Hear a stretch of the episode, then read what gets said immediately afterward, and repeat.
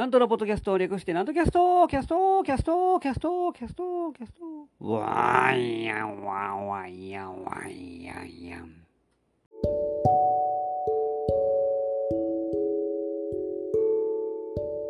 はい、皆様ご機嫌いかがでございますか上方講談界の宮根誠二こと、旭堂南斗でございます。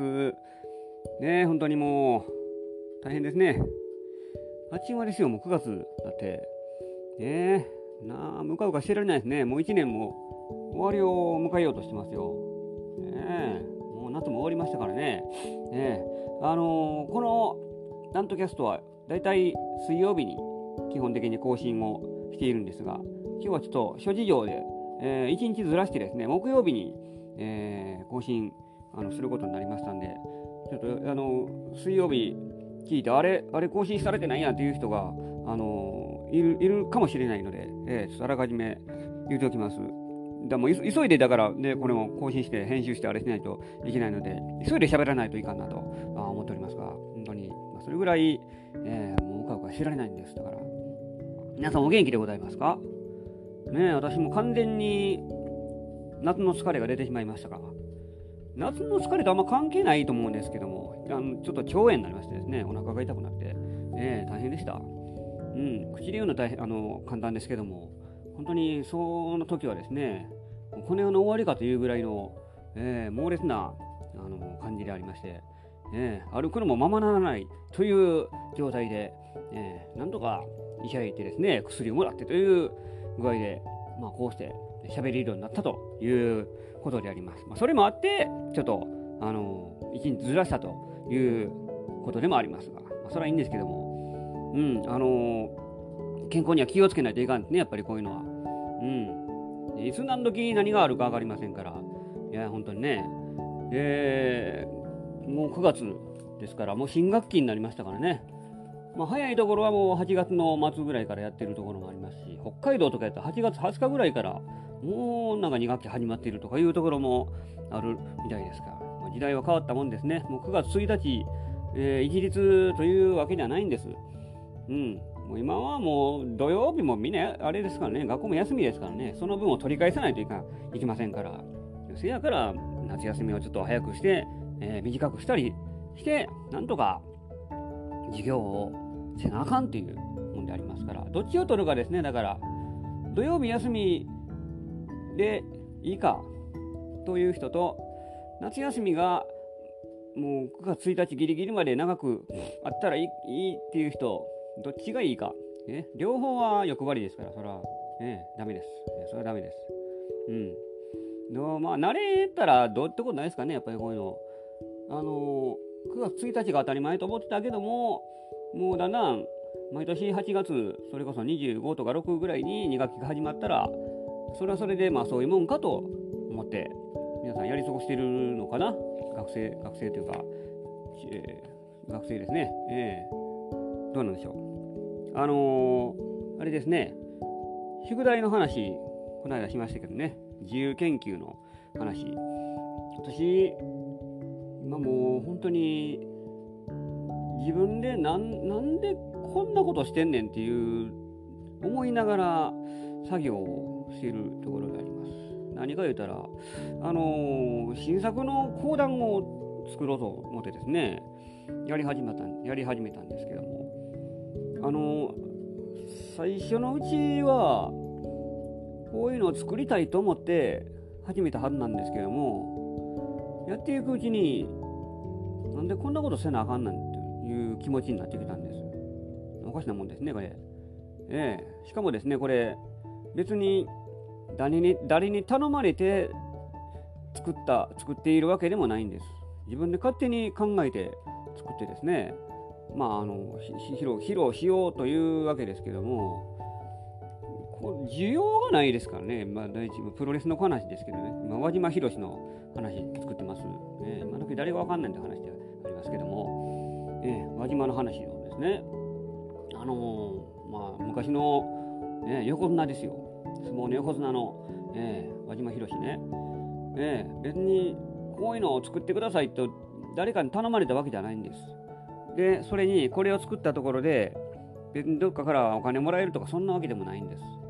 なんでこんな金にならんことをせなあかんねん。せなあかんねんっていう風にだんだんなってくるんですね。初めのうちはね自分であの自発的にやり始めたはずなんですけども。もうもうええやろっていう気持ちになるぐらいなんかずっと延々とですねそのなんか作ってるんです今。なんかわからんけど。ほんまに、えー、そこからまた覚えなあかんっていうのがまた大変,、え、大変なんですけどね。自分の作った話で意外と覚えられないんでね。もうそれも困ってるんですけどな。いや本当にね。えー、なんでこんなもう泣き言言いたくなるかいうぐらいのあれなんですよ。だから一日もうそれこそあの何もない日に基本やってるんですけども1日4時間ぐらいずっと喫茶店にこもってネタ作ってあれしてるんですよ嫌になりますよだんだんうんねやらんかったらええのってそれは言いますけどねそら皆さんそうですよね自分でもそう思うんですけどねそらうん別に別にいいんですけどねもう大人の自由研究です。これこれが言うたら大人の自由研究ってなもんであります。えー、自分で研究してるわけなんです。そうです。で、もうちょっとだから、もう早くできるかな思ったら、全然できないんですよ、これね。もう一向に、なんかどんどんどんどん長くなってですね、だから、もう一個の話で、もうそれこそ60分ぐらいあるんじゃないかなという、全部やったらですね、そんな話になってしまいまして、えー、なんか一大スペクタクルみたいな話になってきたんです。えー、その割にまだ、まだ内容全然、えー、詰めてないんでね、もうだだだーっと考えて、わーっと書いてるだけなのに進まない、まあ、前に進まないんですね、もう。あとだから1ヶ月ちょっとしかないんです、大体その、自分がやろう、このこの話しようと思ってる回が、えー、まあ、あの1日でやらないですけどね、そう4日に4日ぐらいに分けて、まあ、15分ぐらいかな、まあ、ちょっとあれ、こっちの話ですけども、えー、分けてやる話なんで、今から覚えなあかん、覚えなあかんのにまだ台本ができてないですね。えー、もう嫌になりますよ。1日4時間やったら、それはもう、ね、体おかしになりますね、やっぱりね、これ。ほどほどにしないとね、仕事ってほどほどにしないとあかんっていうのが、ちょっと身に染みて、最近分かってきたような気がします。私も後役なんてね、もう、そんな、バリバリやってられないですもんね。いや、まあ、まあ世間の人は、バリバリ仕事をする年齢でしょう、おそらくね。私と同じぐらいの年やったら、みんなバリバリ働いてるはずなのに、私は全然バリバリ働いてないんで、もうちょっと働けよとあの言われる立場です、逆にね。でもね、このおかしなもんでね、この芸人ってそんなバリバリ働くもんじゃないですからね。この落語家、講談師、え？いろいろ。漫才師もそうです。漫才師もね、まあ、そうですけどね。ええ。お気楽どれだけお気楽にできるかというのが、一番大大事かもしれないですよとしたら、うん、バリバリ働い働くもんじゃないといかにしてサボって、ね、もう遊んでするか。っていうところかもしれないですね。うん、何の生産性もない仕事なんですもんだってこれね。自分で勝手にやってるだけですからね、誰に頼まれて、まあ誰にまあ、頼まれることはありますよね、もちろん、そら、ね、会社員じゃないですから、うん、前、働け、1日8時間働けっていう方がまだ、もうなんか今、今だけですけど楽ちゃうかなってちょっと思ったりします。うん、あの1日4時間も物書いてると、ほんまになんかノイローゼみたいになりますからね。ええー、大変、もうたまりませんね、これね、本当に。泣き泣き言言ってます、今日は。ええー大人のあのー、そうなんです。だ自由研究の先週、えー、この間話しててですね、その話になって、で、そこへ来て、あの、私、あんまりテレビというよりも、ラジオをずっと聞いているもんで、で、その中でですね、その、たまたま、こういう自由研究の、まあ、小学生の自由研究の話をしてましたが、この中で、これちょっとおもろいなっていうのが一つあったんです。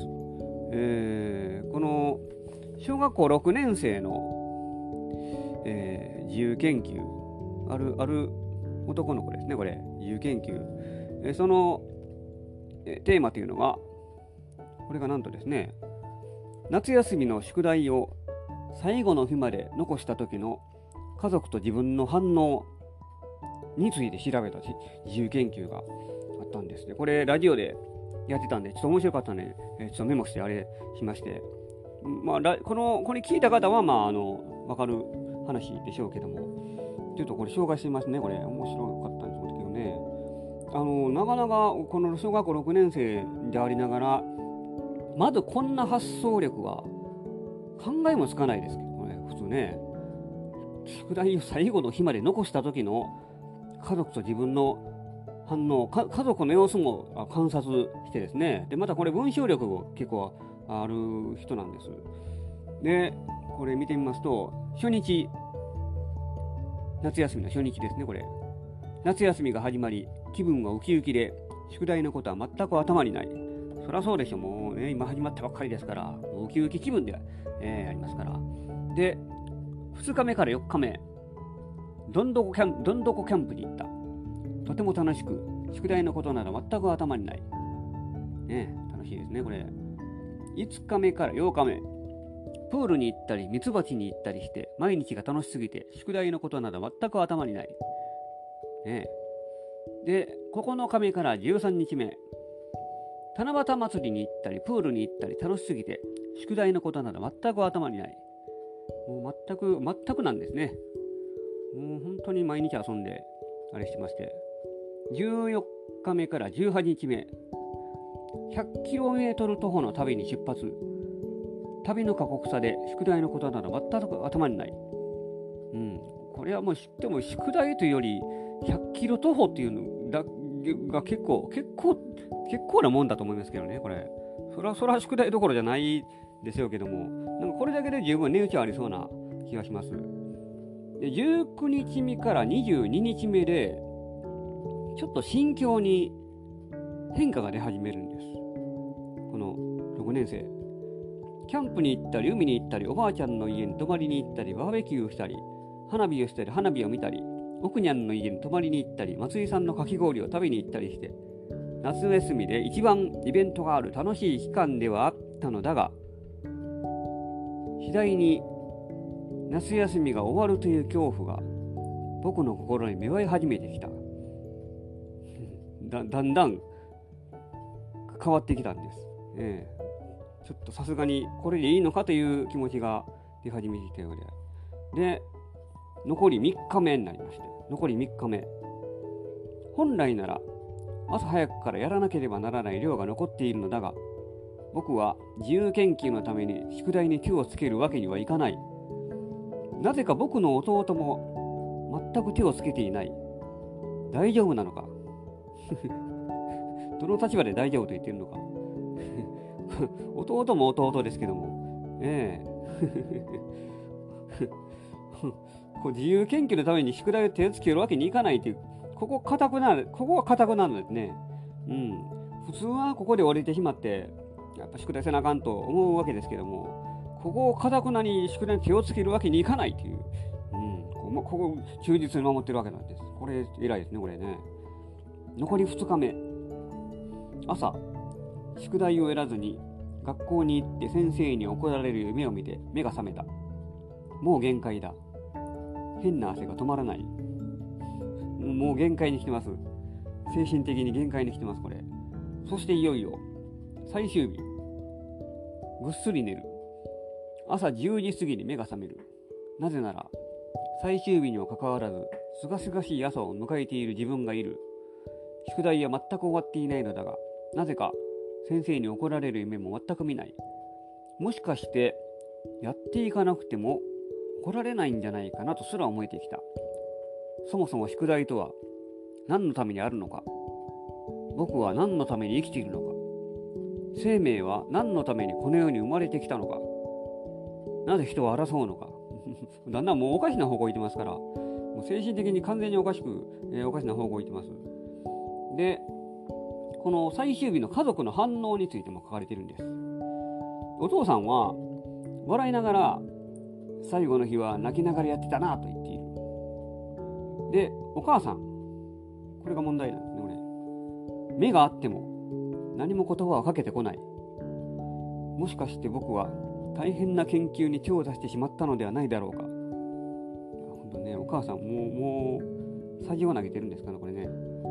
で、弟は学ぶ君、弟は学ぶ君って言うんですけども、弟は午前中最終日、すごい勢いで宿題をやり始めている。午後は友達と遊びに行く。彼のこの余裕はどこから来ているのかまさかあいつもこの研究をやっているのか。その夜帰ってきた弟は泣きながら宿題をやっている。もしかするとこの研究は僕がやらなくても弟を研究すれば結果が分かったんじゃないか。確かにね。弟はもう最終日弟もギリギリまでやらなくて最終日に、えー、泣きながらやってる状態で。でこの最終日の本人の状態。最終日です。午前中は何も手がつかず弟の宿題を手伝っている。自分のことをせずに弟の宿題を手伝ってるんですね。午後お昼ご飯を食べ終わり自分の宿題が全く終わっていないことに気づく。気づいてたはずですけどね。今今更気づいたんですねこれね、えー、全く終わっていないことに気づく。なぜだろう。吐き気が止まらない。宿題に手をつき始める。ここでやっと宿題に手をつき始めたんですね。自由研究のためとはいえこんな研究に手を出してしまった自分に腹が立って仕方ない。過去に戻りたい。過去に戻りたい。過去に戻りたい。過去には戻れない。やるしかない。やるなら今しかない。涙が止まらない。過去に戻りたい。涙が止まりたい。過去に戻りたい。かわいそうになってきました。なんかもう辛いですね俺。そしていよいよ当日朝方。終わった。学校に行こう。すごいやり遂げたんです最後。も、う、これこれだけギリギリギリの精神状態を保ってもうほんまに徹夜でやったんですねこれ多分ね。涙が止まらない、えー、こんな状態で残しといて、ね、宿題最後まで全部できた。それはそれでまたすごいですけどね。この1日で普通できるもんじゃないですけどね、えー、終わった学校に行こう。すごい執念でありまして。これまたねもう感動感動対策みたいなもんですね。こう大人でもこんな研究は本当になかなかできないんですよこれ。まあ、文章力もありますし彼は将来もほんまに大物になれるんじゃないかなと思ってきましたよ。もう芸人とかじゃないですね。もももっとなんか会社のもう偉いさんどころかもう日本を揺るがすぐらいのすごい人になるんじゃないかなと、ね、天才か奇才かはたまた何やろうっていうぐらいの、うん、もうすごい発想力と、ね、思いますから。いやこんな人も中にいるんですね。母親はもう気が気じゃないでしょうけども、まあ、それ以上に本人がもうもうなんか、え、変な汗が出てきたとか言ってね、えー、涙が止まらないと言ってましたから、そこまでするかという、あのまあ、から見たらね、そう思いますけども、うん、やっぱそう、そこまでするもんなんでね。だから、私もなんか本当に、うん、誰のためにやってんねんっていう自由研究ではありますけども、ね、こうして、あのおしゃべりしましたよ。うん、大人になっても子供になってもなんか精神状態はあんまり変わらないんですかね、ひょっとしたらね。うん、宿題をギリギリまでっていうとなるともう変な汗が出てきますから、それはね、腸炎もなりますよ。もう本当に皆さん気をつけてください。あの、くれぐれも皆さん、変な汗は出さないように。そして気持ちにゆとりを持って、あのギリギリまでやらずに自分を追い込まないで、で、あの、もうのらりくらりとやってください、本当に。ね、それが一番大事なことだと私は言いたいのです。ね、それで今日のラジオはここで締めくくりたいと思います。ね。